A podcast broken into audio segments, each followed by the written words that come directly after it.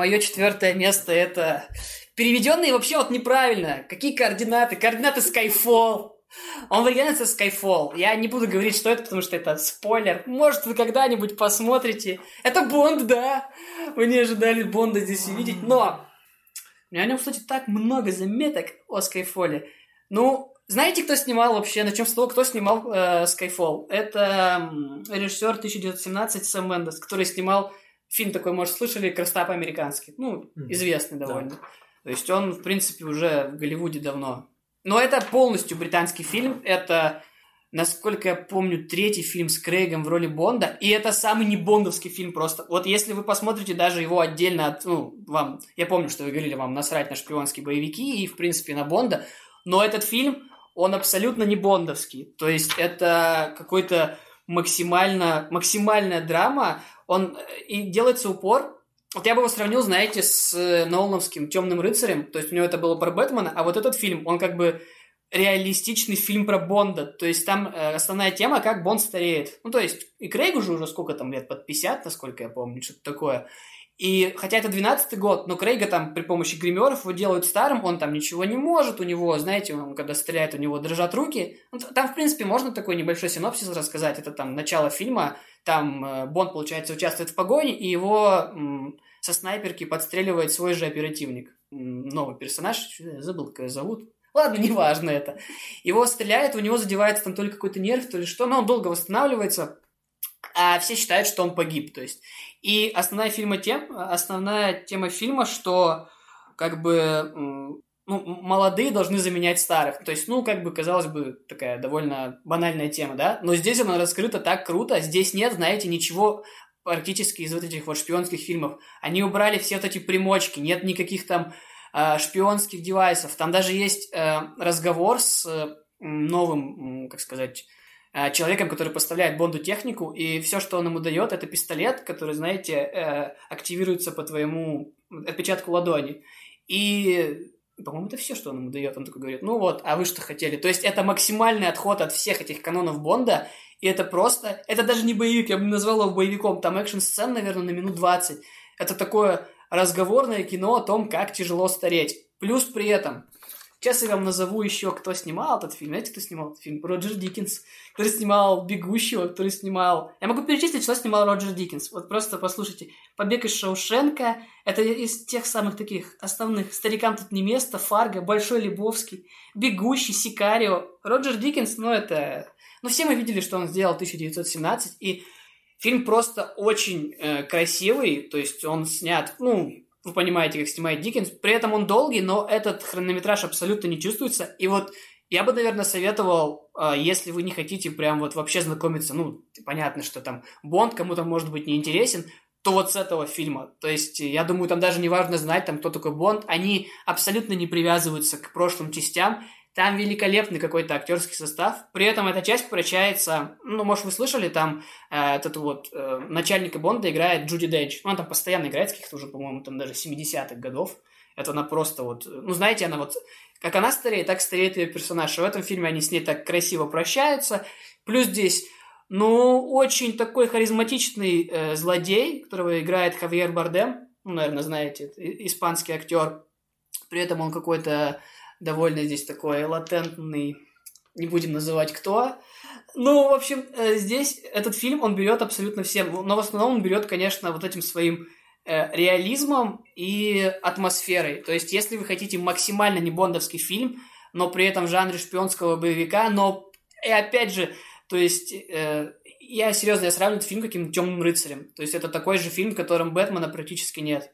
Также и здесь практически нет вот этих всех фишек про Бонда. Это э, моя максимальная рекомендация. Да, Леня, он у меня выше прибытия, но вот чисто по ощущениям этот фильм оказывает какое-то просто ну, охренительное влияние, когда ты его смотришь. Но я понимаю, что вы его не смотрели, поэтому вопросы вам, наверное, задавать не буду. И если хотите, можете... Правильно приходить. понимаешь. Да, можете... Но ты меня лично заинтересовал, потому что я думал, что координат Skyfall точно такая же бандиана, знаешь, с этими взрывами, погонями, э, какими-то женщинами Бонда что-то. Я, ты, ты описал что-то, что не является Бондом в моем понимании. Ну, это все максимально минимизировано. То есть ты это, этого знаешь там на 5 минут, на 10. В основном это хороший фильм. реалистичный, назовем его так. Ну, вот, это, моя, это мое четвертое место. Ну, тогда я расскажу про свое четвертое место. Это фильм 2010 года «Погребенный заживо». Вы смотрели его? Напомни актерский состав. Э, в главной роли Райан Рейнольдс. Нет, Я смотрел, но уже подзабыл. я не смотрел. А, В общем, что у нас по сюжету? По сюжету у нас э, Райан Рейнольдс, который играет солдата такого в Ираке, который по контракту. Его похитили какие-то талибаны, в общем, какие-то боевики, и закопали его в, где-то в песке в гробу, да? И у нашего героя есть определенное количество времени, прежде чем у него воздух закончится, и его просят э, передать выкуп, э, ли- то есть у него, в общем, два варианта. Либо передать выкуп, либо как-то сообщить кому-то, чтобы его нашли. Вот, в общем, весь примес фильма. То есть э, весь фильм происходит в таком закрытом пространстве. У нас э, фильм одного актера, это Райана Рейнольдса, которого сейчас, скорее всего, знают как Дэдпула, к сожалению, или к счастью. Э, то есть э, такого комедийного, веселого человека. Для меня он открылся в этом фильме совершенно иной стороны. Он показал, что у него есть неплохой такой, даже отличный актерский талант, как я решил. Э, Чем меня зацепил этот фильм? Он очень такой тяжелый, причем он идет всего час тридцать, но эти час тридцать длятся как будто вечность. То есть э, мы видим все эти переживания главного героя, пока он в этом гробу заперт. У него есть всего лишь телефон и фонарик, то есть он связывается со вне- внешним миром, пытается то передать деньги, то как-то э, найти помощь, чтобы его откопали, связаться с семьей и прочее, прочее, прочее. Очень медленный, очень такой размеренный фильм. Э, Про концовку я, пожалуй, вообще ничего не буду говорить, потому что это может как-то спойлернуть кому-то что-то. Я крайне рекомендую этот фильм к просмотру, но, наверное, не в компании все-таки. Скорее, если вы один, скорее даже под настроение, что-то такое. Если вы хотите посмотреть что-то размеренное, медленное, такое немного даже гнетущее, то «Погребенный заживо» — это, я думаю, ваш выбор. Э, Никита, может, у тебя есть что-то добавить? Да я на самом деле не помню. Ну, я его смотрел, наверное, когда он выходил, поэтому... А, ну, 10 лет прошло. конечно. Да, ну, единственное, я бы не советовал клаустрофобам его смотреть, потому что... Ну да, то есть э, там даже тяжело. картинка так довольно очень, я не знаю, то есть это не такие клоузапы какие-то, а Ну, Она- тяжело смотреть. она очень замкнутая, да. Фильм тяжело смотреть не только потому, что как-то сюжетно, но еще и физически вот даже. Вот, э, ну, раз уж у нас нечего по этому фильму обсудить. А, кстати, забыл добавить, фильм из Испании почему-то. Ну, снимали, может, на территории Испании. Ну да, возможно. А у нас еще и режиссер э, Родриго Кортес. Так что такие дела. В главной роли у нас американец. Э, Переходим, наверное, к пятому месту. Четвертому, Четвертому месту, Дани. к четвертому месту Дани переходим. Э, На четвертом месте у меня расположился фильм 2013 года. Фильм, который стал, так скажем, знаете, каким-то вторым ф- началом возвращения э, Мэтью МакКонахи в очень крутое кино, в действительно крутое кино. Это фильм «Далласский клуб покупателей», который на меня произвел очень сильное, хорошее впечатление, эм, сколько бы он там не был наполнен, знаете, какими-то такими современными, современными веяниями, не знаю, как это описать, в общем. Начну немного с сюжета. Мэтью МакКонахи играет такого, знаете, ковбоя, электрика, который живет стандартной реднековской жизнью, называет всех там педиками и членососами, а, сам бухает, употребляет наркотики э, и всякое такое прочее. И его жизнь кардинально меняется, когда ему диагностируют э, СПИД. Когда ему диагностируют это смертельно опасное заболевание.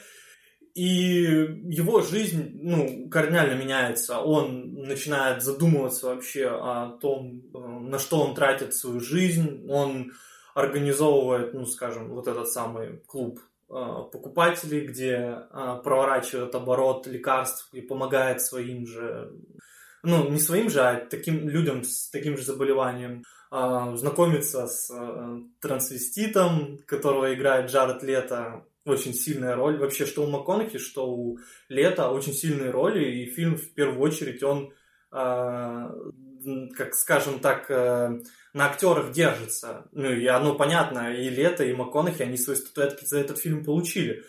Э, В целом, этот фильм, ну, его нельзя э, слишком долго о нем разговаривать, его нужно посмотреть, потому что фильм поднимает ну, очень хорошую проблему, проблему жизни Switch, и о том, как люди адаптируются к этой жизни, и о том, как ну, жизнь человека вообще может измениться. А, и, кстати, по-моему, вот персонаж МакКонахи, вот этот э, Рон Вудруф, он списан с реального э, Роднека, с, реально, ну, с реальной личности. Скажем. А что, чему мне нравится это слово? Это вполне точное определение этого персонажа. Ну, ну да, типа, вот бы нереальный Реднек был. Я не знаю. В целом, ну, мне фильм очень понравился. Я его посмотрел где-то, может, год назад, и у меня хорошее впечатление остались от этого фильма. Фильм, он спокойный, размеренный, заставляет задуматься над вообще, не только над жизнью главного героя, но и над своей жизнью, возможно, тоже. А, у вас есть что добавить? Вы смотрели этот фильм вообще? Ну, я лично не смотрел, поэтому Никита. Ну, я смотрел, да, этот фильм. Э, ну, вообще нечестно на самом деле, потому что в тот год МакКонахи отобрал Оскар у Ди Каприо за Волка. Ну вот, да, он сыграл круто, но это одна из тех ролей, которая называется, опять же, сильно похудей и хорошо сыграй, тебе дадут Оскар. В принципе, то, что потом сделал Ди Каприо, там, поспав в мертвой шкуре.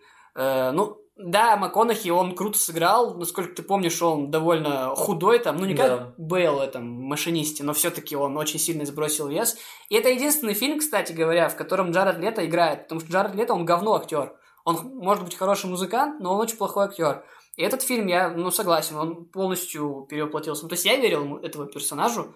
Но и вдобавок, э, ну, вот это вот э, мне понравилось, как показывает лицемерие, даже не только вот этих э, американских реднеков, в принципе, людей, когда если ты помнишь, когда они узнают, что он заразился спидом, да, ну, спид был, да. они сразу думают, что он заразился да, им через он... половой контакт, собственно. Что он гей, да. Хотя, на самом деле, это спидом можно не только этим способом заразиться, он же еще наркоман был. На самом-то деле заразился он именно так, поэтому тут как бы многие вопросы поднимаются, и вот мне понравилось, как показывается, ну вот лицемерие людей, как только они узнают, что человек болен каким-то там заболеванием, которое им неприятно, и как они э, как они не знают, что с этим делать. То есть они же абсолютно не образованы. Они думают, что ну, им можно да. заразиться. Это там. контингент такой вот людей как раз показан в этом фильме. Я не думаю, что это такой контингент, то есть я думаю, что такой контингент, он в большинстве случаев, то есть я думаю, что большинство людей до сих пор не, не знают, как, э, то есть, не то, что как относиться к, людьми, э, к людям со спидом, то есть, это, что это обычные люди, и они тебе никак не заразят, и что у них ничего не меняется, там, это не психическое заболевание, это заболевание, которое тебя, в принципе, не коснется, да, в принципе, даже в отношениях может быть, и быть с этой болезнью, и, как бы, и детей иметь, и все остальное, поэтому... Но определенные правила соблюдать следует. Но имеется в виду, что фильм, как бы, вот, он показывает то, что люди в большинстве своем не знают и даже не хотят узнать ничего, в принципе, ну, он сильный фильм, но Э, опять же, мне кажется, на актерах э, держится, да. как какой-нибудь Джокер. То есть 90% фильма это актер. Максимально прям. У тебя все? Да, у меня все. Переходи к своей тройке. Ну, я знаю свою тройку, я даже ее помню хорошо. Фильм 2017 года, который у нас уже мелькал. Это «Бегущий по лезвию 2049». И, в общем-то, да, ну, Леоня, он у тебя, да, был «Бегущий по лезвию»? Да. В списке. Почему так низко, я не понимаю, потому что это фильм, который, по-моему, ну, самый красивый фильм десятилетия точно. Ну, по крайней мере, операторский. Это Роджер Диккенс – вот то, что он сделал в 1917, это одно. Ну, то есть он снял одним кадром. А то, что он сделал в «Бегущем», ну, по-моему, это вообще... Ну, каждый кадр это просто на обои можно клеить. Буквально каждый. То есть там раскадровка, наверное, она ушла. Плюс вот эта тематика киберпанка, она же, в принципе, в кино, она очень редкая. Ну, какие фильмы у нас еще, кроме «Бегущего первого», есть про киберпанк? Ну, по сути-то никаких. «Призрак в доспехах». Э, не надо такое упоминать, я, я вырежу это.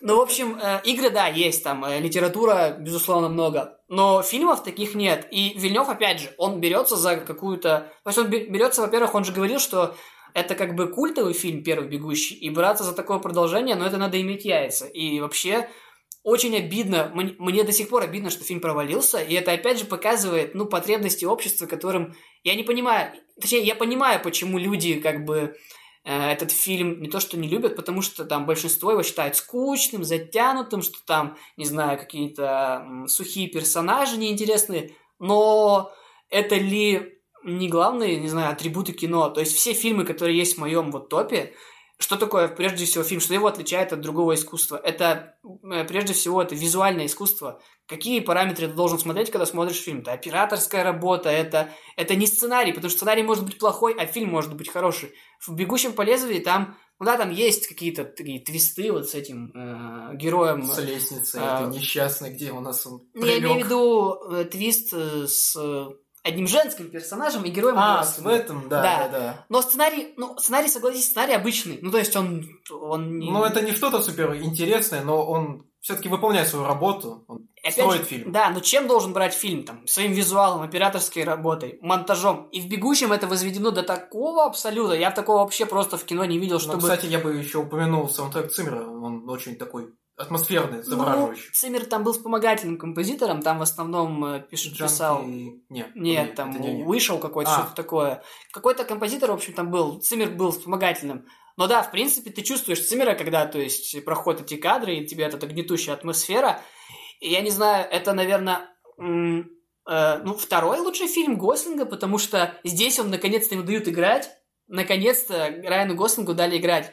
Потому что вот это его ну, как, какая у него манера игры вот эта с драйва пошла, то есть э, Райан Гослинг тот актер, который играет глазами в основном, он не, э, не экспрессивный актер, он, это не Хакин Феникс, который может тебе эмоциями буквально там абсолютно любую эмоцию сыграть, вот просто его попросить и щелкни пальцем. Райан Гослинг играет глазами, а здесь его Вильнев попросил буквально, буквально отыгрывать, то есть вот эти вот, ну, э, что разошлось на мемы, где он орет, ну, это да, типа, твист, но мы не будем его раскрывать, наверное. Поэтому тот момент, когда... Ну, плюс Харрисон Форд, это старая гвардия, которая... И опять эти, знаете, эти байки, эти истории, когда Харрисон Форд э, ударил Гослинга, и он ударил его нормально, там чуть ли ему челюсть не выбил, но при этом... Э, этот момент попал в фильм, при этом Вильнев сказал, что все, продолжаем снимать, то, что э, Гослинг тоже сказал, продолжаем снимать. И, ну, мне кажется, атмосфера, царившая на фильме, это просто, ну, она была хорошая, и ну, жалко, что он провалился, и потому что они планировали делать продолжение. Хорошо, что они выкинули Ридли Скотта, потому что я уверен, что ну, Ридли Скотт принес бы своего какого-нибудь этого старческого маразма, который у него в последние годы присутствует. Но 2049, «Бегущий по лезвию», вот он, это ну, у меня на третьем месте. В а, кстати, я бы хотел отметить, э, к выходу «Бегущего по лезвию» выходили короткометражки. Ты как к ним относишься? Ну, я их посмотрел, ну, они, кстати, тоже сняты довольно круто, то есть довольно профессионально. Там был, по-моему, там был играл актер, который в этой киновселенной Марвел играет этого помощника. Да, Нет, этого. А. Да, он был в одной, а в другой был какой-то китаец, который... В Марвел он играет этого помощника Стрэнджа. Вонг. Да, Вонг. По-моему, это вот этот актер. Он там играл какого-то ну, опять же, какого-то там бизнесмена, и там показывается предыстория, по-моему, лета. А, да, там сцена, где лето что-то там с андроидом делает. Я не знаю, наверное, ну, мы не будем описывать сюжет ну, бегущего. Да. Ну, в общем, там, э, если видели первого бегущего, то это продолжение прям вот прямое. То есть прошло там столько-то лет, и, в общем-то, поменялись, по сути, только какие-то, ну, небольшие... Поменялись люди, но не поменялись силы там. По-прежнему там, э, э, то есть, э, кто был? Вот э, герой лета, он же человек был, насколько я Герой лета вроде бы человек, да. Ну, с глазами только что-то Но он слепой, типа, была. такой. Его таким прописали. Ну, то есть, ну, репликантов там, опять же, используют во всех целях, то есть, как каких-то... Ну, они же, по сути, подобие людей, то есть, как роботы, можно сказать. Можно так назвать их, наверное, грубо ну, говоря. Ну, в фильме мы видели, как ну, главный герой в полиции работает, мы видели проституток, э, репликантов. Ну, вот да, мне, кстати, очень, знаешь, такая, как сказать такая довольно крутая сцена в плане креатива. Помнишь э, сцена из начала, когда э, персонаж Гослинга, Кей, да, зовут? Персонаж Гослинга, он э, хочет заняться сексом, то есть вот этой вот его, как это называется, проекцией девушки, ну, да? да? У него девушка в виде проекции. И то есть э, к нему приходит проститутка, и это же круто, как я даже помню, как они это снимали, то есть э, вот эта проекция накладывается на реального человека, и то есть они там, э, ну, в общем, начинают этим заниматься, и и я не знаю, с технической точки зрения, я не понимаю, как они это сняли, я не понимаю, как это потом Вильнев резал, монтировал. Ну, после этого фильма, не после прибытия я понял, что Вильнев это такой молодой, наверное, начинающий режиссер, который, наверное, там, ну, будет каким-то ну, не культовым, но явно таким полуартхаусным таким, но зато работающим в блокбастерных фильмах, то после этого фильма я понял, что вот Вильнев, вот он, знаете, грубо будет сказано, но он нормальный Нолан. То есть он он еще, он тяжел, у него сценарии, они намного тяжелее, ну, то есть тебе тяжелее их понять, они намного продуманнее, и то, его мысли понятно, что он хочет пропихнуть. То есть он бы, мне кажется, с радостью работал в артхаусе. Он бы ездил на всякие венецианские кинофестивали, получал там э, золотых львов. Но вот э, Вильнева берут, и, и мне кажется, только Вильневу могут дать не знаю, бюджет 150 э, миллионов и сказать, снимай фильм на три часа, и только Вильневу можно такое делать в кино. Ну, для меня это один из любимых режиссеров, и фильм, безусловно, в тройке. Как же, как же он мог у тебя так ниже-то быть? Ну, я думаю, что Нолан тоже там может попросить 200 миллионов на три часа. Ну, почему-то не просит. Ну, почему-то не просит. Не Давай всегда. Ты просто скромный. Давай к твоему тогда фильму. А, мой фильм, наверное, не такой... Не так я его опишу бомбезно, как «Бегущего». Никита описал. Это фильм 2015 года с авторством поехавшего деда Ридли Скотта «Марсианин». Вы его смотрели? Да. Да. Да, и, насколько я помню, он вышел впритык, типа, год за годом, типа, с «Интерстелларом». Мгм. Поэтому лично я их смотрел прям один за другим, поэтому мне было очень странно видеть Мэтта Деймона в двух местах сразу, особенно в вот таких похожих космо... косморолях. Ладно, я бы сказал, что это спойлер, но мы же смотрели, поэтому ладно. Ну да. А, что у нас тут? По сюжету у нас колония такая, не, ой, не колония, получается небольшая э, исследовательская база на Марсе, да, на которой у нас находятся исследователи, и из-за обстоятельств они выжен- вынуждены покинуть эту базу, все покидают ее, кроме Мэтта Деймона, который остается там один. И ему нужно выжить до прибытия людей, которые смогут его эвакуировать. Вот же поставили его там. Да. Э, вообще у нас сюжет э, развивается как бы параллельно на Земле, где ищут э, способы вернуть Мэтта Деймона, и на Марсе, где Мэтт Деймон у нас пытается выжить и не помереть с голоду. И картошка вырастет. Картошка, да. Картошка, конечно, это отдельное нечто, которое, думаю, запомнилось всем, кто смотрел этот фильм. А, Что у нас сказать можно? Фильм очень интересно подает историю, как по мне. Все этих попытки, знаешь, э, особенно мне запомнилась сцена, вот именно когда они связывались с Мэтта Деймоном, который был на Марсе и на Земле, то есть как они разговаривали, как он буквы там строил на, вокруг этой какой-то Мгм. штуки там. То есть там очень большая же задержка, и общение было очень трудным, скажем так. Э, То, как э, Мэтт Деймон вроде бы, знаешь, преодолевает все препятствия, которые он бросает Марс. То есть сначала вроде бы не так уж и плохо, а потом бац, и дырка там в базе появилась. Напомните концовку, его же спасли, да? Его Да. спасли, и типа он там еще сцена, где он там типа стареет. Мне этот фильм, мне за концовку я этому фильму снял бы просто половину баллов. Концовка максимально клишированная. И я- мне вот из этого фильм первая половина классная, а вот то, что Да. потом идет, когда его Я спасают. тоже скажу про концовку, то есть, э, хотя не знаю, спойлер, наверное. Да мы все смотрели. Ну, раз уж все смотрели, я думаю, логично, что Мэтта Дэймона спасут. И, типа, он становится таким пожилым профессором, который рассказывает, э, типа, молодежи. И у меня какие-то вайбы, не знаю, с, с старыми фильмами конца 20 века, знаешь. Но при этом он на третьем месте. Но поэтому он на третьем месте, потому что он очень мне сильно запал в душу, как сама история очень... Меня он очень заворожил, я не знаю. Смотрел, не отрываясь просто. Все, сколько там, два, два, с 20 часа посмотрел. Очень было интересно. Все-таки я рекомендую каждому просмотру. Э, Я думаю, даже лучше в компании смотреть, чтобы вы могли обсудить неоднозначность концовки. И сцены с картошкой, да. Картошка и фекалии. Это два столба, на которых держится этот фильм. Ну, Кадима потом оттуда брал, наверное, эти какашечные бомбы. Ну, что, у вас есть что добавить? Ну, у нас Даня больше по космосу, пусть он расскажет, как марсианин. Я, ну, смотрел «Марсианина», но у меня не было мысли добавить его в топ почему-то. Для меня этот фильм... Ну, он, он интересный, он интересен тем, что... Ну, именно сама, знаете, задумка, сама Да, да. атмосфера, она, она очень гнетущая. Ты начинаешь ставить себя на место героя, ты понимаешь, что ты бы просто на этом Марсе не выжил бы никак. И из-за этого, из-за сравнения главного героя себя э, с собой, мне этот фильм понравился, потому что я смотрел, я восхищался, а, там, знаете, вот э, с как самоотверженностью, там, а, остроумием а, главного героя.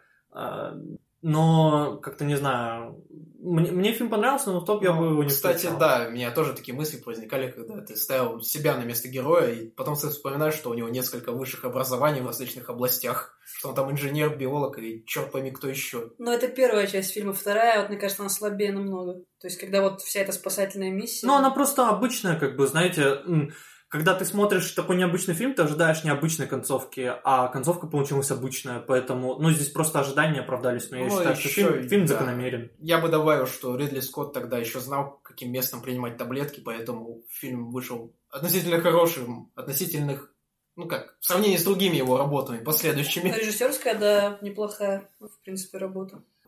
Ну, что, Даня? А у меня есть, знаешь, какие воспоминания по Марсианину еще, как на Золотом Глобусе его засунули в комедию. В мюзикл или комедию в номинации. Я тогда помню, я Я- вообще я, не понял. Я что-то не помню такого. Ну, а в Оскаре-то нет таких разделений, а в Золотом Глобусе такие мюзикл или комедия. По-моему, он даже взял комедию. Лучшая комедия. Марсианин. Поэтому вот такие воспоминания остались.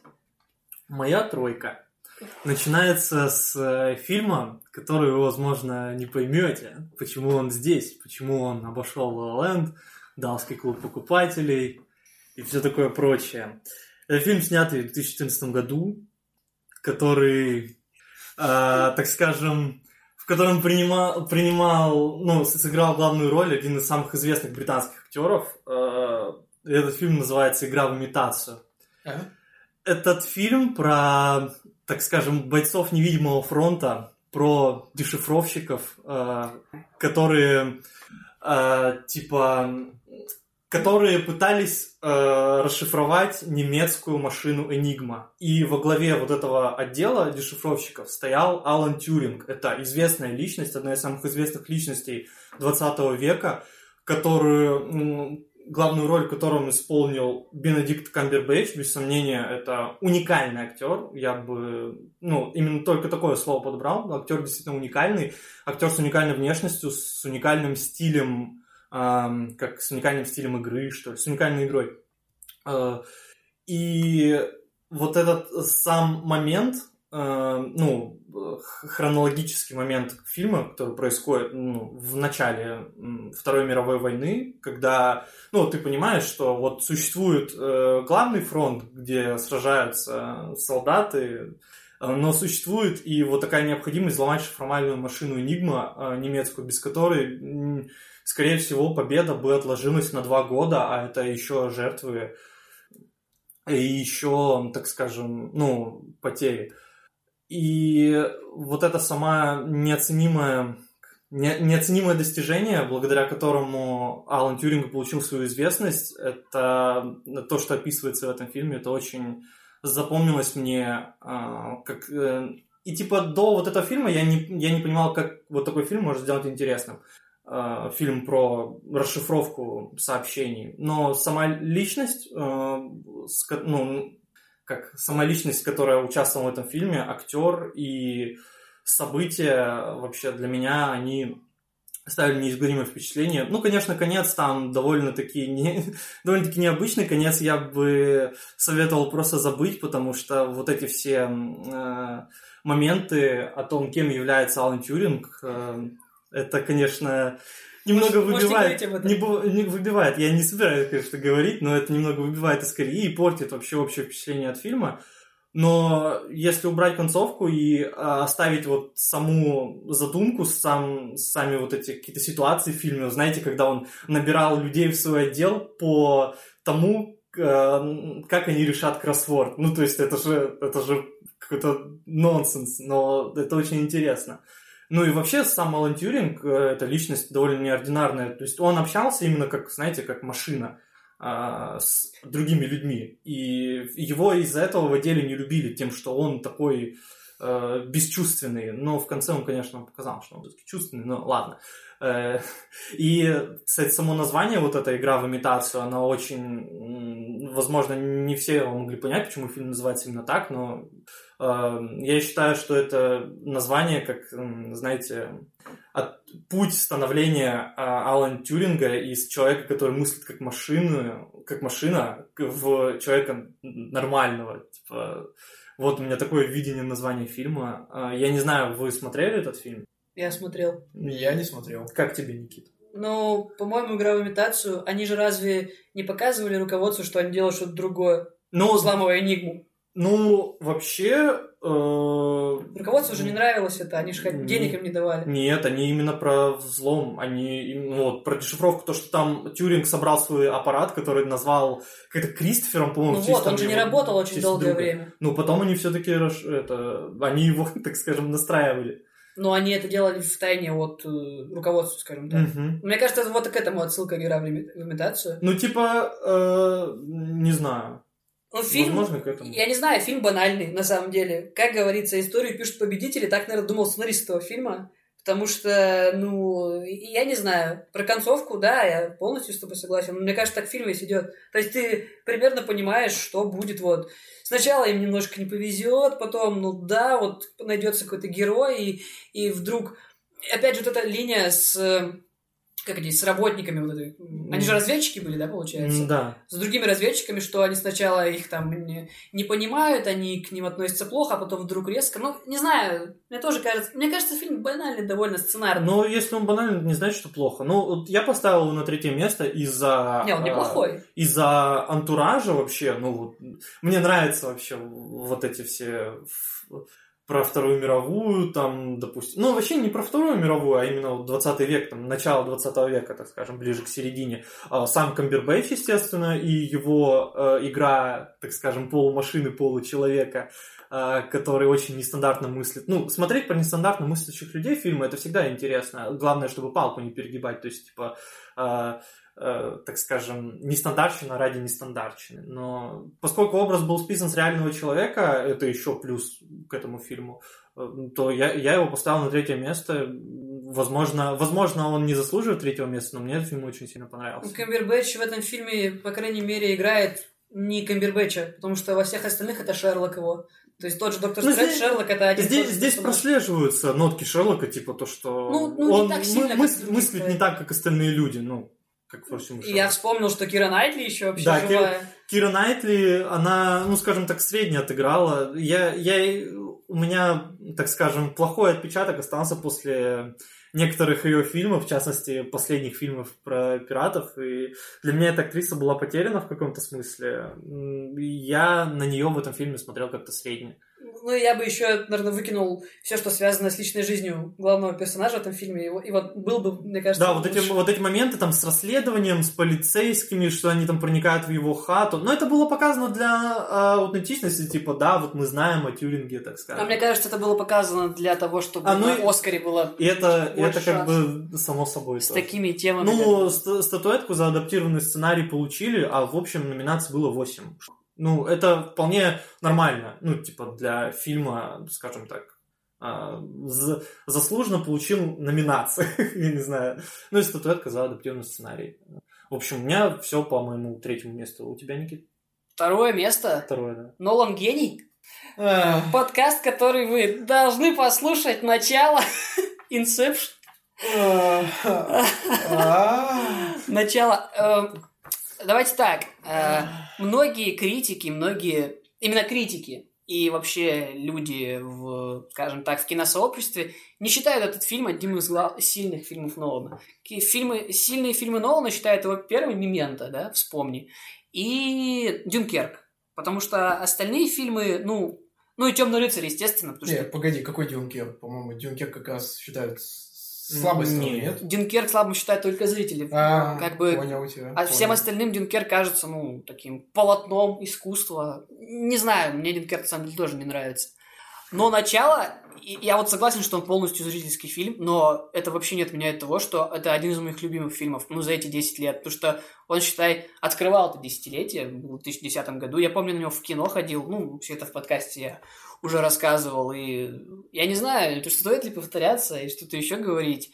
Этот фильм, который завоевал э, зрительскую любовь, прежде всего, потому что у него оценки в районе девятки этого фильма, и, э, наверное, это вот э, та тематика, которую он затрагивает, опять играется с временем, но намного меньше, чем в других своих фильмах, и как бы... Я готов пересматривать начало постоянно. Я не по этому параметру, конечно, его отбирал. Опять же, Оскар за операторскую работу, великолепная операторская работа, Э, Ханс Циммер, который, ну, как бы, что делает Ханс Циммер в фильмах Нолана? Он э, убивает всех, в хорошем смысле слова, и это главная тема тайм. Это останется, наверное, с ним навсегда. Ну, у нас есть подкаст, поэтому я не вижу смысла повторяться. У меня начало на втором месте. Ну, я думаю, мы в подкасте все обсудили по этому фильму. Да, я, я я- не знаю, что добавить. Мне фильм понравился, в свое время я его пропустил. Но лично в моем понимании это очень хороший фильм. Но не знаю, типа из всех работ Нолана, мне кажется, это не самая лучшая выдающаяся работа. Ну, субъективно. Я бы этот фильм на десятое место поставил в своем топе. А ты поставил. Давай к Леонину тогда втором месте. Э, На втором месте у нас уже фильм, который фигурировал у Никиты, это «Прибытие». Зачет. Все, что я хотел сказать, высказал уже Никита во время своего обсуждения, поэтому я лишь добавлю, что ну, мы по образованию, получается, связаны с, лин- с лингвистикой, да? Мгм. И меня тема языков, она очень затронула. В этом фильме она очень такая... Я не знаю, она раскрывается с очень необычной стороны, как бы не проспойлерить чего, но типа от, э, твое восприятие мира, знаешь, как будто зависит от языка, вот как-то так. Ну, я думаю, тут еще такие вопросы. То есть, вот как вы ответите на... Ну, мне кажется, вот давай Дане вопрос зададим. Он не смотрел фильм, в принципе, ну, пусть он отвечает на вопрос. Давайте. Вот э, при первом контакте с пришельцами, вот на каком бы языке ты с ним разговаривал, с ними? То есть ты же на английском, На языке своем- картинок.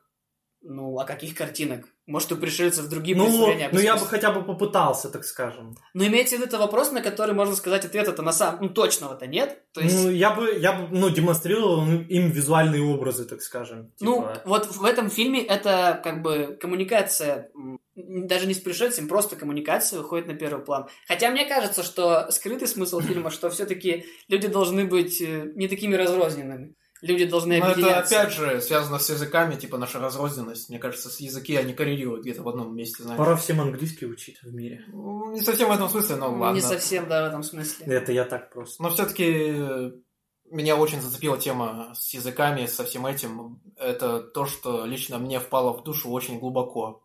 Поэтому второе место от меня. Я, я прям не могу. Я думаю, все-таки в ближайшее время пересмотреть этот фильм. Было бы удобнее, если бы Даня его посмотрел, мы бы сравнили его концовку с Даниным, я думаю, ну, с Даниным Интерстелларом, скажем так, потому что вот ну, я, очень хочу, вот, там, там прям видно, как этот фильм, он, он так выигрывает, он, он, ай.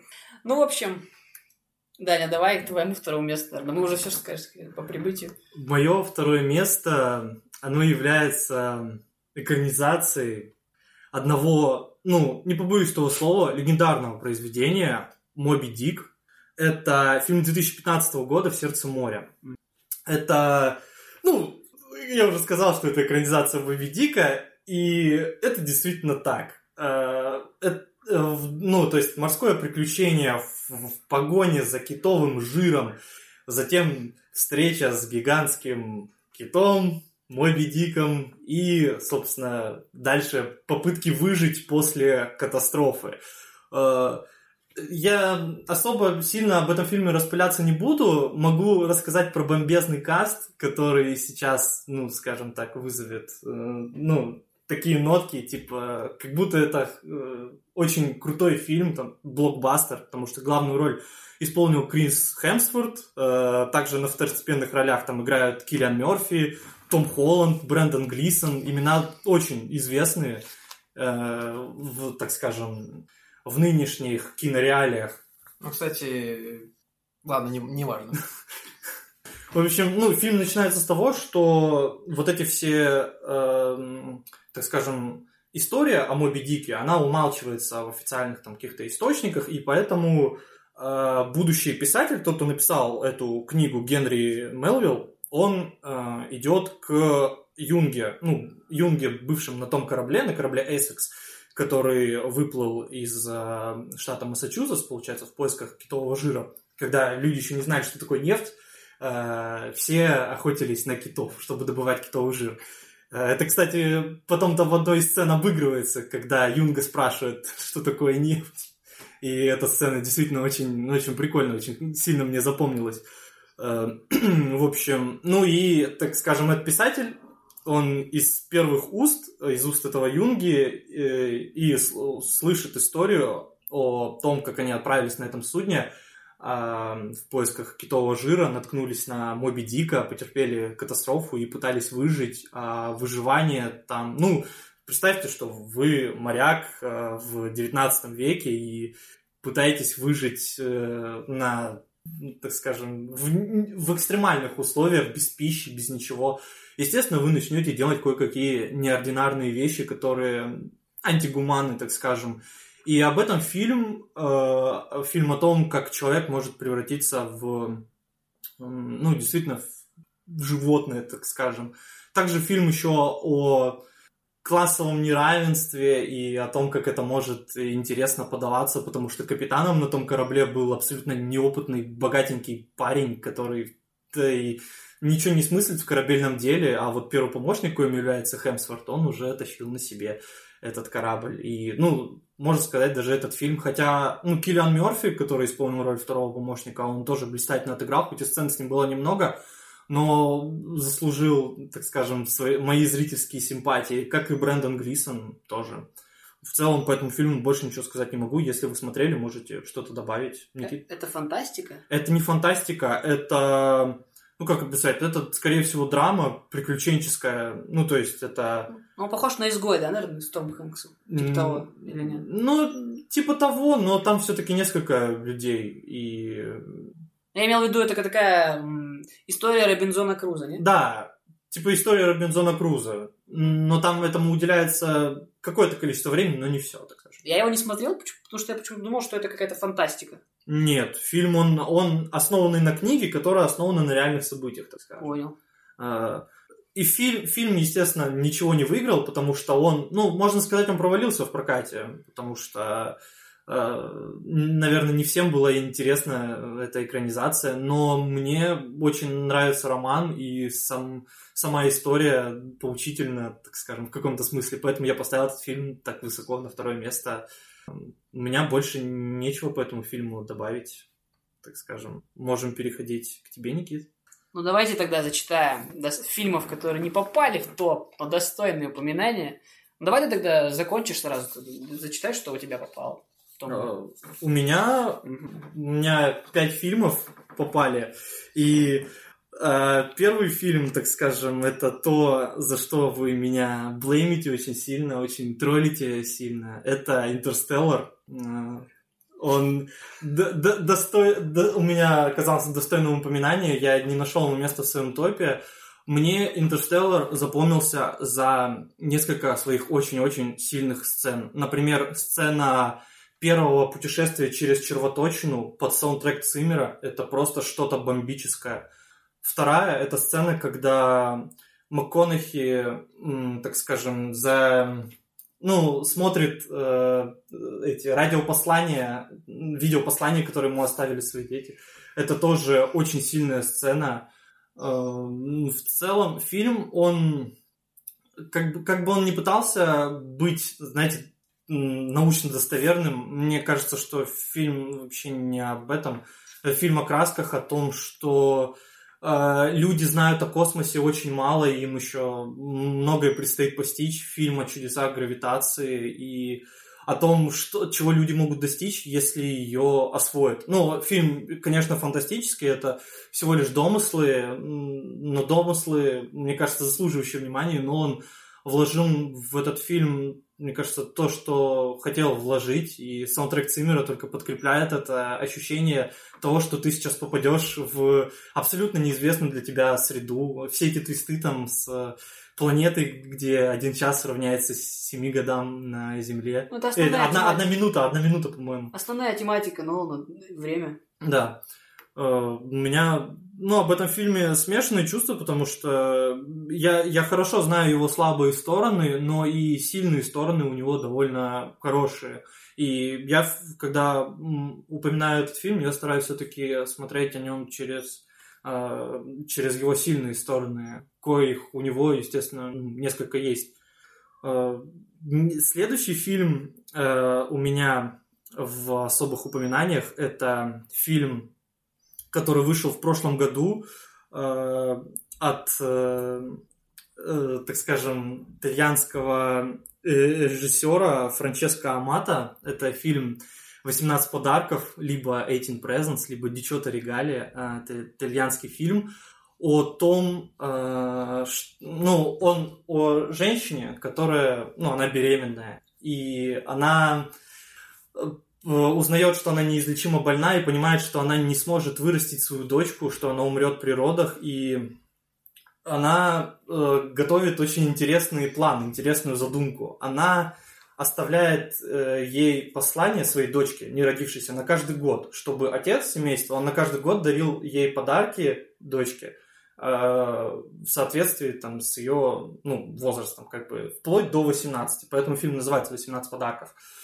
Э, и когда, ну, у нас вообще фильм начинается с того, что это дочка Анна, она взрослая уже, ну, ей собирает скоро исполнится 18 лет, и она, ну, естественно, она без матери, она живет с отцом, она такая оторва, отвязная, совершенно не заботится о себе, и э, накануне очередной гулянки вечером она попадает в аварию, в которой она неожиданно оказывается в 2001 году, как раз когда, э, так скажем, э, как раз когда ее мама... Ну, это спойлеры, тут ты уже, по-моему, на спойлер Да это не... заходишь. Почему спойлер? Ну, ну я, я начинал смотреть. ну, Ну, в общем, она, она попадает в прошлое, где знакомится со своей мамой, и, скажем так, они сближаются, и Анна тоже меняется, ну, дочка.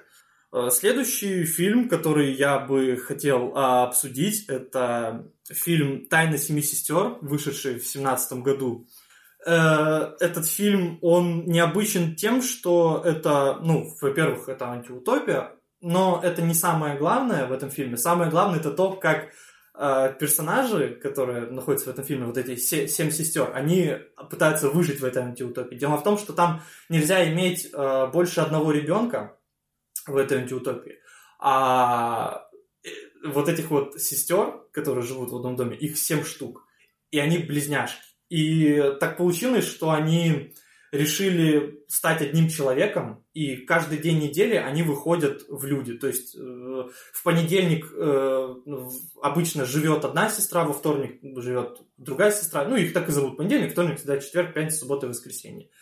И э, сам э, я не как объяснить? Я не собираюсь ничего вам рассказывать о сюжете, потому что сюжет, он довольно спойлерный, он необычный и захватывает э, тебя с самых даже, наверное, первых 10 минут просмотра. Э, ну, хочется мне упомянуть, конечно же, актрису Рапас Нуми, которая исполнила роль в семи, всех семи сестер. Это действительно э, уникальная, уникальный случай. Ну, не уникальный, потому что у нас есть э, Шьямалан и его сплит. Э, в общем, здесь все эти семь сестер, они очень разные, и это видно как раз по актерской игре э, Рапа Снуми. И я считаю, что этот фильм, ну, он очень хорош, но он не вошел в мой топ. Следующий фильм, который я бы хотел упомянуть, это фильм Тарантино, который вышел совсем недавно. А, насколько я помню, он вышел в, не помню, в 15 что ли, году. Это «Омерзительная восьмерка» фильм. А, Почему не в топе? Он не в топе, потому что, ну вот, не поместился. Но фильм на самом деле очень хорош. Он хорош тем, что, знаете, он такой театральный. Вот в нем есть э, место действия, оно по сути не меняется. Ну, это одно место действия. Это м, вот эта галантерея Милли, Мини, э, такой, как это сказать, трактир э, на отшибе, где главные герои э, встречаются вместе.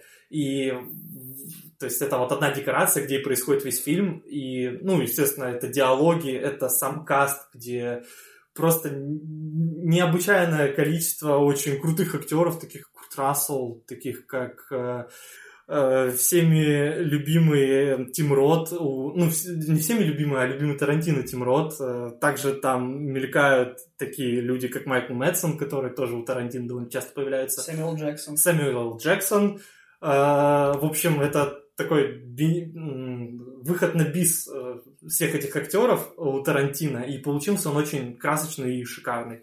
Ну и последний фильм, достойный упоминания в моем топе, это фильм, который тоже вышел недавно. Это фильм о противостоянии двух, так скажем, двух автомобильных концернов а, и о дружбе двух старых друзей. Это фильм «Форд против Феррари».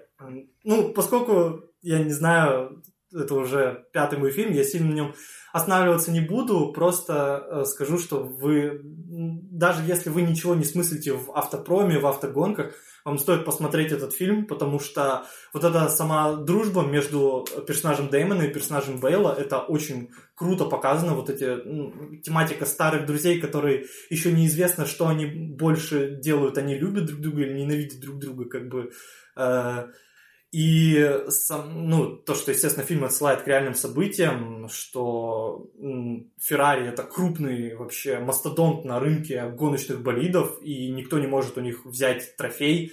Э, когда Форд пытался их выкупить, Фиат э, обошел Форд и э, выкупил Феррари, и поэтому у Генри Форда II загорелась вот эта мысль, что он должен победить на гонках, по-моему, они называются Лиман, эти гонки Э, обогнать Феррари и поручил Деймону соорудить такой болид, который сможет э, обогнать э, Феррари. И вот эта вся история о том, как друзья пытаются поладить, что лучше для машины, как она пойдет, как она поедет, ну и, естественно, между собой какие-то проблемы решить.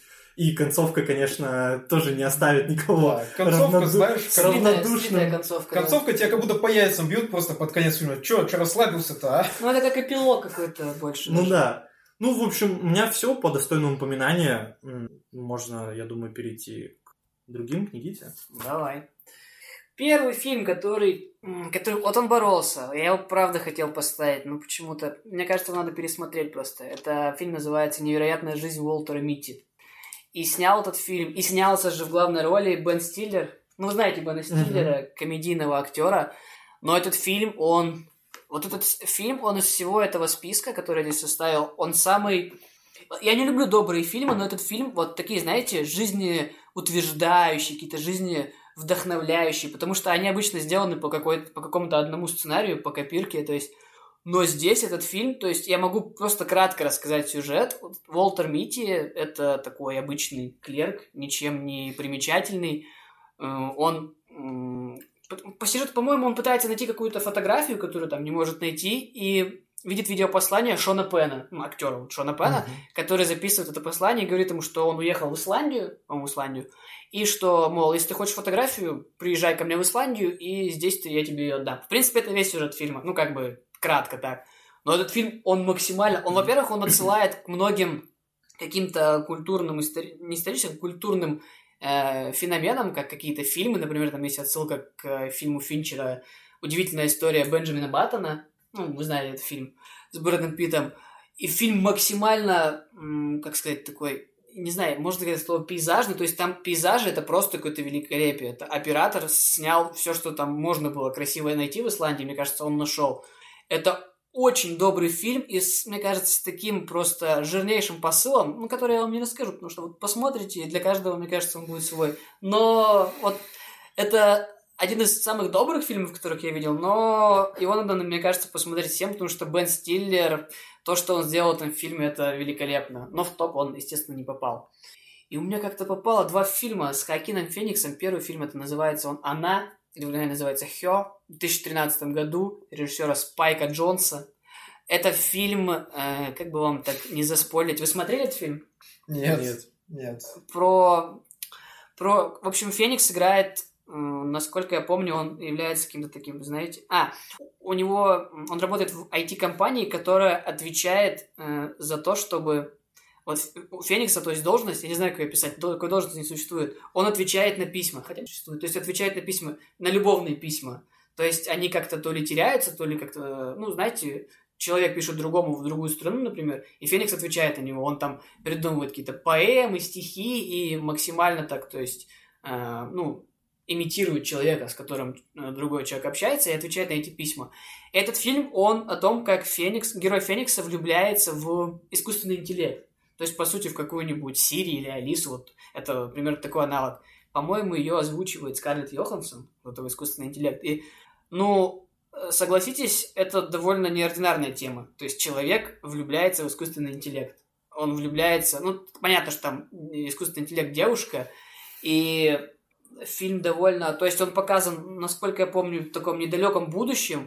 И то есть э, очень... Э, ну, мне понравился он прежде всего из-за тематики своей, потому что я, ну, я такого не встречал, чтобы человек влюбился в искусственный интеллект, и, в принципе, как их отношения развиваются. И там показывается даже то, что, в принципе, все те же человеческие проблемы, они э, переносятся буквально в и в отношения с, скажем так, искусственным интеллектом. Вот. Мой третий фильм – это «Мастер». Опять же, в главной роли э, Хайкин Феникс, но важно не это, важно тот, кто снял этот фильм. «Мастер» снял известный режиссер Пол Томас Андерсон. Может, вы слышали его фильмы. Это «Нефть», «Магнолия», «Ночи в стиле буги». Э, нет, не один. Я не... Ну, я «Нефть» слышал, а остальные нет. Ну, вы много потеряли, скажем так. И с последних его фильмов он назывался «Призрачная нить» про модельера. У него постоянно играет... Э, вылетело у меня из головы. Вылетело из головы. Дэниел Дэ Льюис. Постоянно играет в его фильмах, который сейчас закончил карьеру. В общем, мастер. Очень сложно описать этот фильм я не знаю, как его описывать, чтобы вы вообще как бы поняли, о чем. Он как бы, он обо всем. Он рассказывает историю персонажа, кто играет Хакин Феникс. Он рассказывает, как он попадает э, к мастеру, не, пока не могу сказать чего. Мастера играет здесь э, Филипп э, Хоффман, который скончался. Ну, помните, у него одна из последних ролей в «Голодных играх» он там играл. Я не помню, кого он там играл. Я не смотрел. С белыми волосами я такой актер. В общем, э, э, кстати, здесь же в этом фильме играет Эми Адамс с прибытия. Ну, каст довольно сильный такой. И этот актер, он, этот актер, этот фильм, он тащит прежде всего актерскими работами и, ну, посылами, которые в него вкладываются. Я думаю, Лен, тебе этот фильм очень понравится, потому что там слишком много тем для рассуждений. Но в отличие от, например, вот недавнего фильма Кафмана, он не запутанный и его смотреть довольно интересно. Он, правда, довольно долго идет, но я думаю, это достойный фильм. То есть э, жалко, что он не добрался до топа. А четвертый фильм «Аннигиляция» режиссера Алекса Гарланда. Этот фильм, э, который... Ну, какая-то очень тяжелая история создания, потому что этот фильм не стал никто выкупать, он, э, потому что продюсеры боялись, что он не соберет денег, и его выкупил Netflix. Сейчас его можно посмотреть на Netflix уже, по-моему, год как. Этот фильм, вот этот фильм, я думаю, все-таки вам обоим понравится. Это научная фантастика, кратко сюжет, э, получается, в каком-то, ну, в какой-то, в каких-то лесах, по-моему, Амазонии, насколько я помню, э, проявляется аномалия. Ну, никто не знает, что это за аномалия, просто вот какой-то, как, знаете, взрыв. И сначала туда посылают, э, как обычно, туда посылают военных. Там, кстати, играет в этом фильме Оскар Айзек. Он там отвечает такую заглавную мужскую роль, то есть этих военных ученых, которых туда отправляют, и военных и ученых э, отправляют мужчин. И, скажем так, э, миссия мужчин не заканчивается ничем. То есть они все либо пропадают, либо погибают. Это не спойлер, это буквально в начале фильма все рассказывается. И правительство решает направить туда э, женщин. И эти женщины все э, являются разными, получается. Ну, кто-то там биолог, кто-то физик, кто-то... Ну, вот знаете, такие профессии, связанные не знаю, как это описать, всем, что связано с естественными науками, в общем так. И они отправляют э, туда небольшой отряд во главе с э, Натали Портман, которая великолепно там играет. Ну, то, что дальше там происходит... Я бы сравнил этот фильм э, с «Маяком», кто, кто знает, э, о чем маяк, тот, в принципе, поймет. То есть там тоже миллион скрытых смыслов после фильма. Я думаю, там...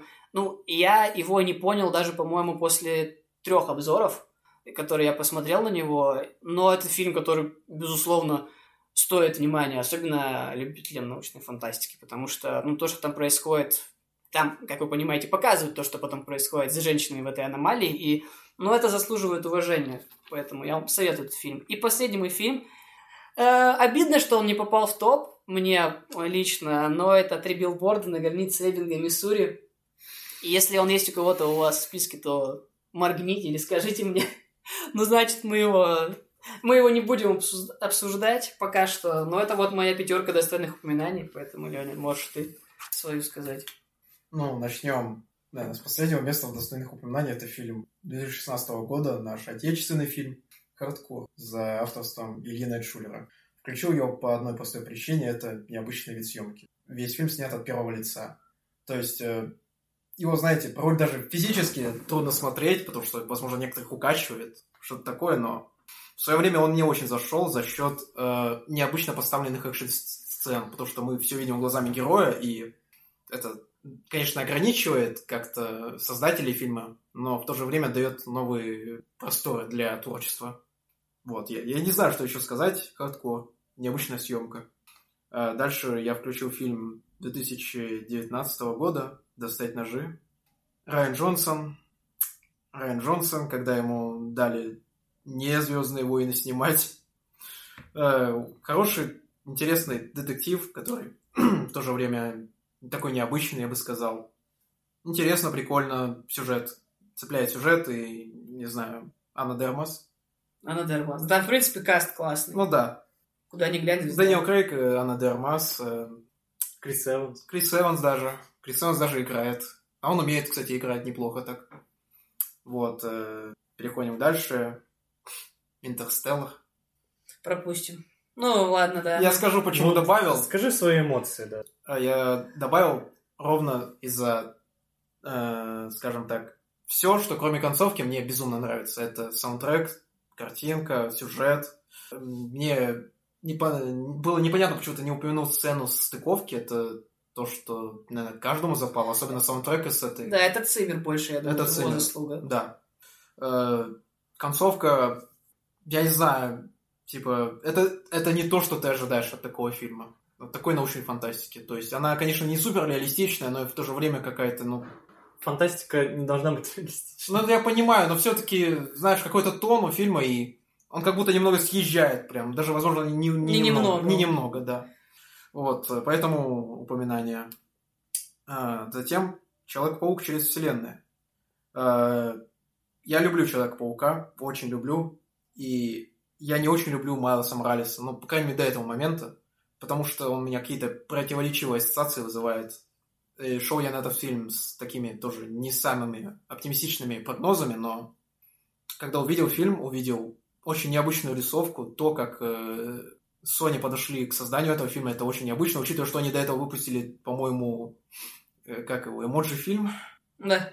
Э, То есть это такой неплохой скачок в качестве, я бы сказал. Э, Саундтрек, э, э, безумно красивая сцена, когда Майлз, то есть понимает, принимает то, что он Человек-паук, помните, когда он Прыгает, да. прыгает вниз, и она очень красиво поставлена. Это сау- музыка, картинка, все. Все просто хочется петь просто. Я бы добавил, что это, мне кажется, этот мультфильм, он лучше всех фильмов о Человеке-пауке, абсолютно. Да, я скажу, что то, что все, что выходило до этого, мне нравилось, но в меньшей степени. Э, Человек-паук через вселенной на данный момент это лучшее такое кине- кинематографическое произведение, на мой, на мой взгляд. Э, Не попал он в топ, потому что я решил, что как-то чего-то не дотягивает. Хотя он очень был близок к тому, чтобы войти в топ. Ну и последнее, это у нас Безумный Макс. Ой, Дорога ярости. это bait. А, ну, если уж bait, то у меня там было три варианта, два из которых это «Последний джедай» и «БПС». Но это был бы слишком жирный bait. «Безумный Макс». э, В свое время фильм взял награды, насколько я помню, но они были технические, то есть это лучший костюм, лучший звук, лучший монтаж, лучший монтаж звука, лучший грим прически, лучшая работа художника-постановщика. В целом шесть статуэток. А, Почему я его добавил? В свое время мне понравился фильм, смотрел я его дома, потому что почему-то я пропустил его в кинотеатре. Э, Это такой довольно длительный фильм, длиной в два часа, но чувствуется намного дольше. В главной роли у нас э, играет Том Харди, которому, если честно, по-моему, ему играть особо нечего в фильме. Он играет такого какого-то полубезликого человека, он буквально психа. И Шарли Стерон, у которой есть э, чуть побольше материала, от которого можно отходить. Э, Фильм берет своей атмосферой, своими, не знаю, как-то постановками, типа, все это снималось на живую, все эти машины, все эти спецэффекты. Это- Экшен, экшен, он...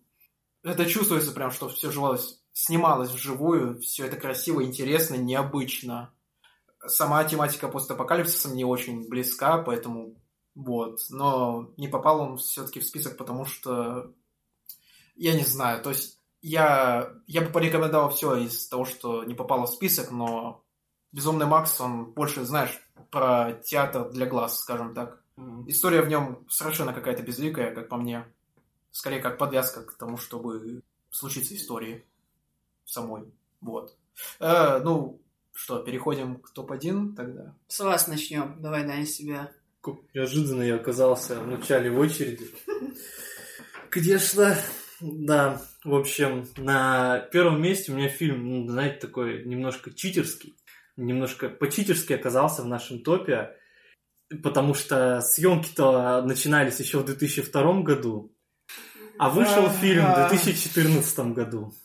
И этот фильм, он тем уникален. Фильм называется «Отрочество» а, за авторством Ричарда Линклейтера.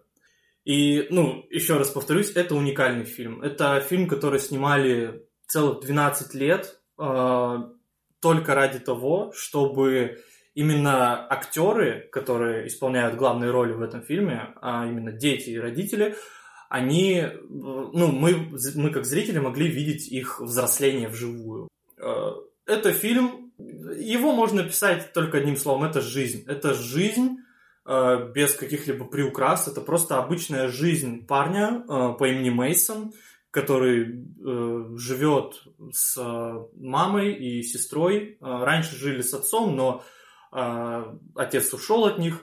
И, в общем-то, история Мейсона это история, наверное, она может каждому четвер... каждый четвертый ребенок, э, он найдет в Мейсоне, наверное, себя. То есть там ситуации настолько жизненные, настолько типичные и очень, так скажем, с правильным посылом, с правильными словами подаются эти, эти жизненные ситуации.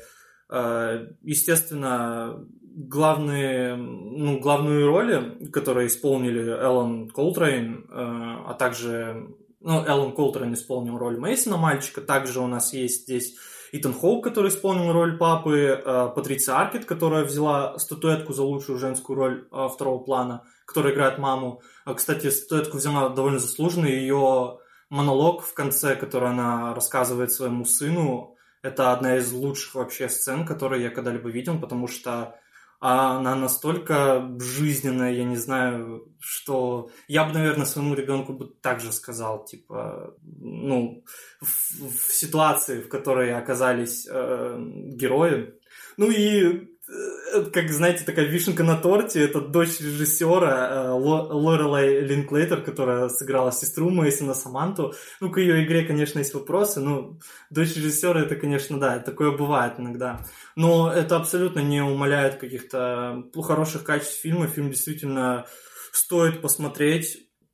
Э, как-то выдергивать определенные сцены из этого фильма я не хочу. Просто представьте себе жизнь и посмотрите этот фильм. Этот фильм, э, его стоит посмотреть, ну, точнее, вы, когда будете смотреть этот фильм, вы, я уверен на 100%, вы точно найдете какую-то жизненную ситуацию, которая бы практически совпадала с вашим. Какие-то, возможно, мысли. Ну, это больше относится, наверное, к молодым зрителям, потому что весь фильм, он тянется, получается, от э, похода Мейсона в школу до его поступления в колледж. И вот эти все мысли подростковые, вот эти, знаете, там, первый поцелуй, там первая сигарета, э, какие-то какие-то да какие-то в семье ситуации, то есть там развод, э, какие-то новые э, как объяснить, новые мужчины у матери появляются. Ну, у меня как бы сама семья у меня в разводе, поэтому мне это еще плюс в копилочку типа жизненных ситуаций, так скажем.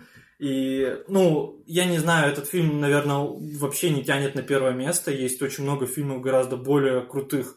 Но лично для меня этот фильм, он точно первое место заслуживает, и ничто его не переплюнет. Я не знаю, вы смотрели вообще «Отрочество»? Ну, я только слышал о вот этой крайне долгой съемке, и все. Я даже не знал, про что фильм ну, фильм, он просто вот про жизнь. Я, я не знаю, я не буду вам прям советовать его посмотреть, но если вам вдруг захочется там помеланхолизировать на свою жизнь, поискать, может, какие-то, а, знаете, найти какую-то ситуацию в этом фильме и посмотреть на, может быть, вам какой, ну, есть там одни решения, возможно, вы найдете себя и подумаете, а может, мне стоило там по-другому как-то поступить. Но этот, этот фильм только вот о том, чтобы его посмотреть, его надо смотреть обязательно в одиночку, либо, возможно, там, знаете, с мамой, допустим, потому что здесь есть некоторые такие совместные сцены, которые очень крутые. А, я, я только могу дифирамбы петь вообще этому фильму бесконечно, поэтому, пожалуй, я остановлюсь. И, ну, давай, Леня, Подожди, А у меня, а. у меня есть. Я же смотрел этот А, фильм. ты смотрел? Да, по твоему же совету я его смотрел, и вот мне кажется, ну, это очень личный фильм, и мне кажется, вот он в таких топах у... Ну, как сказать, вот серьезно, если он, правда, задел тебя за какое-то живое. Но я бы тебе посоветовал, на самом деле, у этого же Линклейтера посмотреть его трилогию перед. Ну, да, да, да, с Итаном Хоуком, то, что, да, Да. я вот это перед, перед рассветом, перед закатом и перед полуночью. Я наслышан об этой трилогии, я тоже хочу ее посмотреть. это намного... То есть, в принципе, Линклейтер, он такой какой-то странный мужик, у него как будто все так снимается. То есть, первая часть, ну, я просто так, э, как отклонение от темы. Первая часть вышла, что там, примерно в 90-х, да? Вторая часть вышла где-то Вот в нулевых, 2000 да. да. и третья уже вышла в 2013, по-моему. И, ну, там рассказывается история... Там разговорный фильм. Это просто раз- разговорный фильм на полтора часа, каждая часть причем. Там рассказывается история этого вот, знакомства вот э, Хоука с... э, Я забыл эту французскую актрису, на Нет. самом деле. И вот э, как они... Их перипетии по жизни по этому фильму. Это нам... Ну, он лучший отрочист, я бы так сказал. Ну, это так. Дисклеймер такой небольшой. Так что давай, Леня, твой Давай. Ах, лучший фильм десятилетия. Я думаю, кто-то уже мог догадаться. Это «Три билборда на границе Эббинга, Миссури». У меня на первом месте. Фильм 2017 года э, за авторством... э, За кого авторством? Мартина Макдонна. Честно говоря, очень редко встречается это имя в моем инфополе. Это брат э, человека, забыл его имя, тоже Макдона, который снял «Залечь на дно в брюге», «Однажды в Ирландии», вот эти вот все А. черные комедии. Ну, что, я хочу сказать только это одна причина, по которой я включил, это очень необычная смена фокуса героев. Игра Сэма Роквелла, конечно же, этому способствует, но, собственно, давайте о, э, о сюжете, наверное, немного поговорим. А, У нас есть, э, получается, э, одна женщина, у которой э, убили и изнасиловали дочь, насколько я помню. Э, И из-за того, что полиция бездействует, раскрытие этого дела, она устанавливает три билборда на границе Эббинга, Миссури.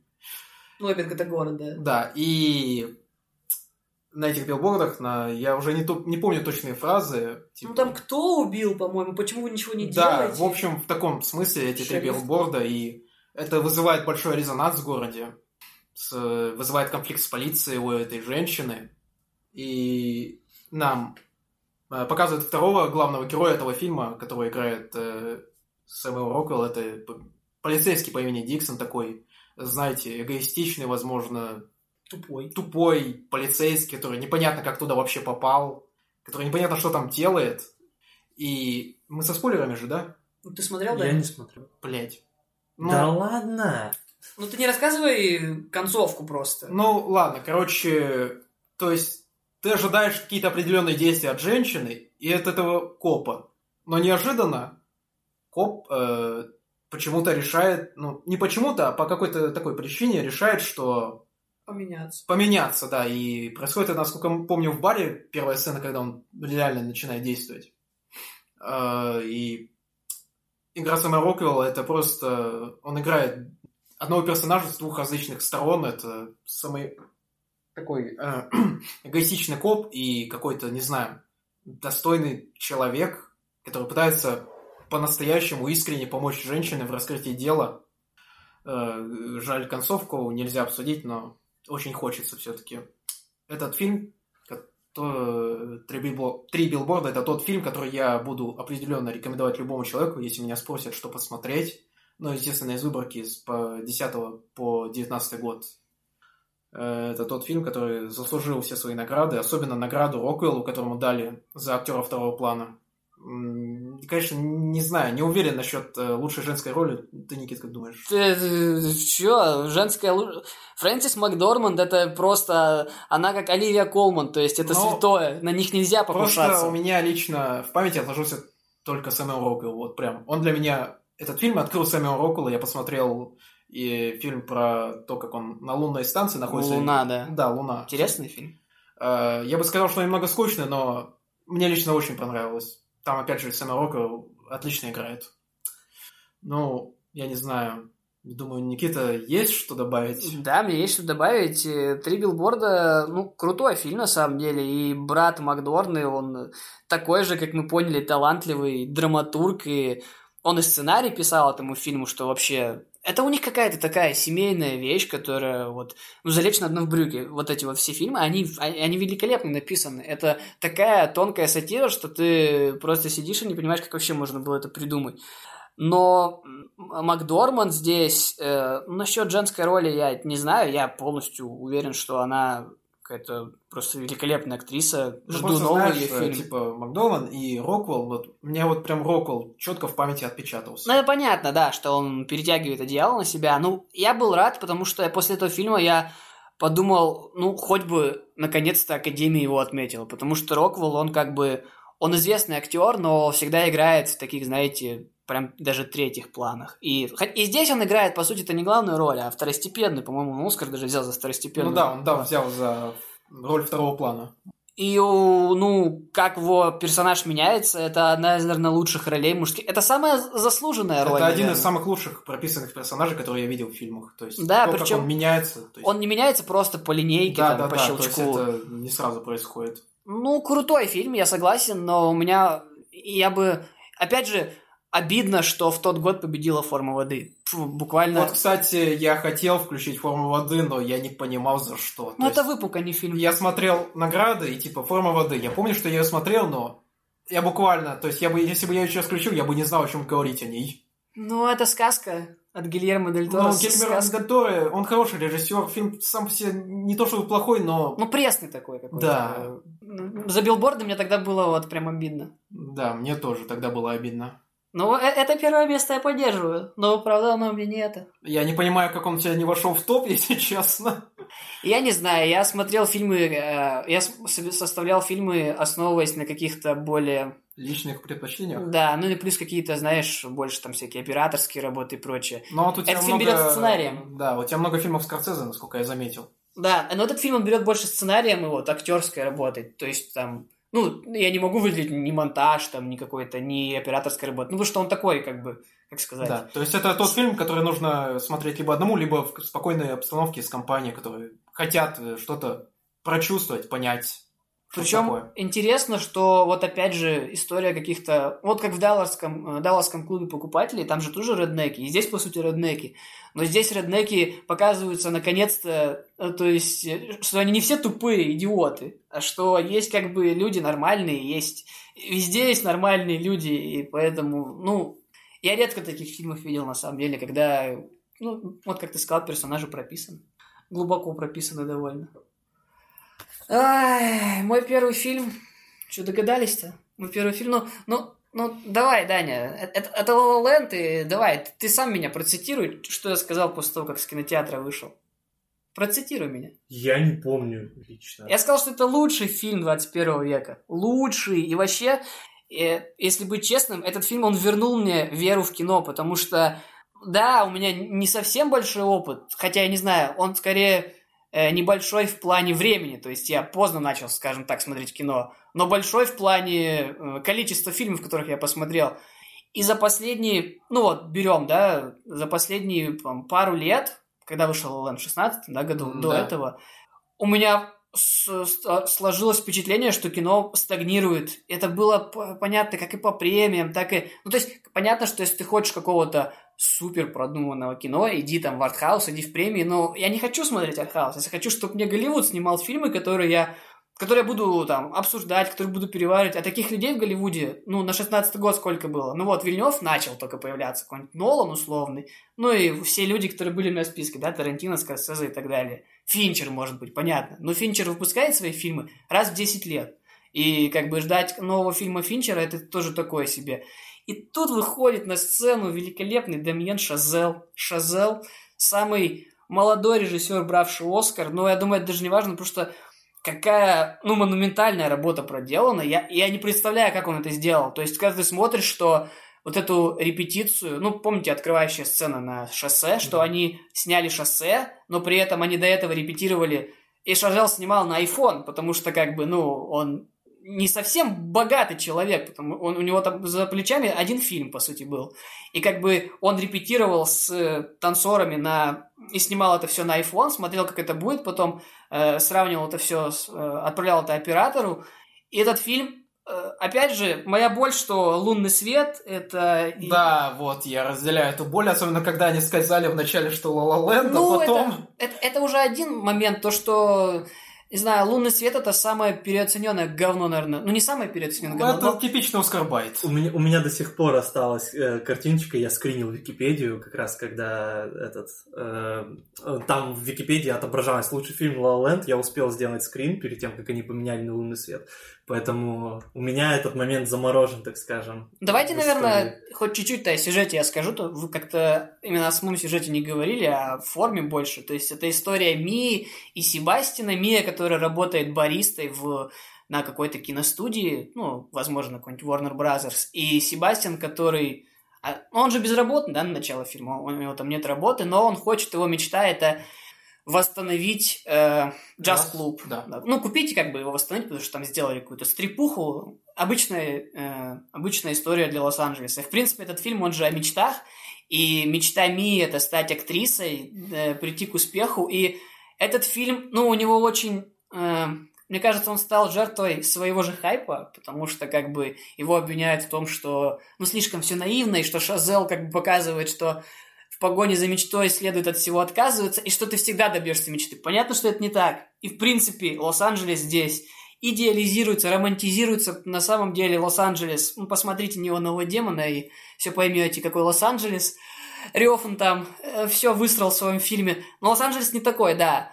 Но это не важно. Зачем мы входим в кино? Мы не сходим в кино, чтобы я не знаю, да, мы ходим иногда в кино, чтобы смотреть драму, но мы ходим в кино, чтобы получить какие-то новые ощущения, там, посмотри, прожить жизнь других людей, и это такая сказка, которая вот просто нужна была как свежий воздух. Но мне кажется, кинематографу прежде всего нужна была. Ну как оказывается мне, потому что э, режиссура это просто, ну, Шазел, я не знаю, я буду, я жду каждый его фильм, и просто вот следующий его фильм про создание немого кино с Брэдом Питтом, Питтом и опять Эммой Стоун. Естественно, ты его ждешь. И Эмма Стоун это, наверное, ну, я бы назвал ее лучшей актрисой этого десятилетия, потому что э, у нее фильмы, например, получше, чем у того же Гослинга, да, за это десятилетие. Ну, у нее что не, не ну фильм, слушай, то... ну не скажи, у нее там целых два Человека-паука в фильмографии. Ну, причем здесь Человеки-пауки? Просто на дистанции взять, у нее и фаворитка, у нее и прислуга, у нее и вот Ла Ла Ленд, у нее каждый фильм, потом это Битва полов. Она, ну, она играет круто, то есть и эти фильмы, они, не знаю, там на всяких, э, э, по оценкам, они не меньше семерки все как-то забирали. Поэтому, ну вот то, что она здесь творит, вот когда она исполняет это, вот это соло прослушивание, я сразу понял, что все, это, это вот прям вот киньте ей Оскар в лицо, нос не разбейте. Опять же, э, Джастин Гурвиц, который написал эти песни, я бы всем песням дал Оскар просто. Вот это вот э, и City of Stars. Хотя, мне кажется, City of Stars, она даже не самая сильная песня. Вам не кажется, что вот эта тема Мии и Себастина, вот когда они только начинают, ну, знаете, вот, друг другом встречаться, она получше как-то будет. Ну, то, что Но... получше, посильнее. Если честно, она мне в память вообще не влезла. Но Где они э, на этом? Когда он на... играет на пианино. Первая а. самая сцена. Она, в принципе, лейтмотивом идет. Когда они ее поют потом вместе. Мне, ну, мне понравилась вот эта, которая открывающая, которая... Да, мне вот тоже открывающая понравилась и City of Stars. Как-то самые яркие такие, скажем так. Ну, в общем, я не знаю, что об этом фильме можно сказать. Ну, концовка. концовка а, давайте, да, мы уже, давайте уже обсудим концовку Ленда. Ну, насколько я помню, Леня, ты не понял, да, сначала концовку Лэнда? Я очень понял концовку Лэнда, и она мне безумно понравилась за это. С первого раза? С первого раза. Ну, круто. То есть они, не, скажем так, получается, выбрали мечту, а не любовь, что-то такое, знаешь. Ну, то есть ты не ожидаешь этого фильма такой Ты не ожидаешь от такого яркого и положительного фильма такой грустно-сладкой, как Гадани говорил, концовки. Да. И я вообще просто сидел, когда вот стали показывать вот эту, ну, вот эту всю сцену с Мией, то есть как она приезжает, что она актриса, и когда стали показывать ее мужа, ты сидишь, смотришь, ребенок, муж, кто эти люди, вообще ничего не понимаешь. И потом понимаешь, что сделал Шазел такой, ну, как бы как? Как? Ну, боже, благослови Шазела за такую концовку все-таки. Благослови Гослинга, который там в конце делает такой взгляд, что ты просто у тебя сердце кровью обливается, когда они, ну, помните эту сцену, самая закрывающая, когда они смотрят друг на друга и, ну, ну не, не кивают. Ну, да, на концовке мне больше всего было обидно за Гослинга все-таки. Опять же, вот в этой сцене показывается, как Гослинг играет. То есть он играет глазами, он просто глазами, не знаю, сыграл лучше, чем многие актеры могут сыграть ну, Александра Петрова. местные, скажем так. Экспрессия, экспрессия. Иногда даже не обязательно включать экспрессию. Хотя, мне кажется, это одна из его лучших ролей. Потому что он там даже, не знаю, не орет, как в каком-нибудь бегущем по лезвию. Помнишь? Эпизод с твистом. Ну, это все, что я, наверное, хотел сказать о Лоленде. Что это хотел что-то сказать? Нет, у меня все тоже. Тебя, Лень? Ну, принципе, думаю, все. Можно, наверное, какие-то итоги подводить нашим топом. А, какие-то итоги? Ну, типа, топ. Но мы знаем наши топы. Я не думаю, что стоит что-то высчитывать. Но да. вы лично открыли что-нибудь новое среди вот других топов? Я бы, я бы «Молчание» посмотрел. Ну и «Прибытие», конечно. И, в принципе, билборды, я, по-моему, тоже как-то Бегущего. Да, бегущие а, еще, еще. Ну, там три часа смотри. Еще дойду до бегущего. Ну, там полпот сижу. Ну, прибытие молчания стоит. Ну, я вот лично для себя много чего открыл. То есть, это тот же Джанго мне очень сильно в память урезался, опять же, до сих пор. Все еще хочу посмотреть. Э, в ну, принципе... просто, просто я смотрел много, например, с твоего списка, как бы. Ну да. Половину то есть, даже. То есть я много для чего себя открыл или заново вспомнил, что нужно посмотреть. Э, ну. Ну, из твоего дания списка я э, я даже не знаю, хижина в лесу. Но мне не интересны многие жанры. Ну, я бы вот... Песнь моря тоже. Моби Дика и, получается, отрочество бы глянул. Отрочество, да. Даже, тут даже я буду тебе советовать отрочество. Это хороший фильм. Все? У нас Но... все? Что? Ну, думаю, да, пора прощаться. Да. До свидания. Ну, до свидания. До свидания. Смотрите только хорошее. До, до новых услышаний. Составляйте свое мнение, ребят.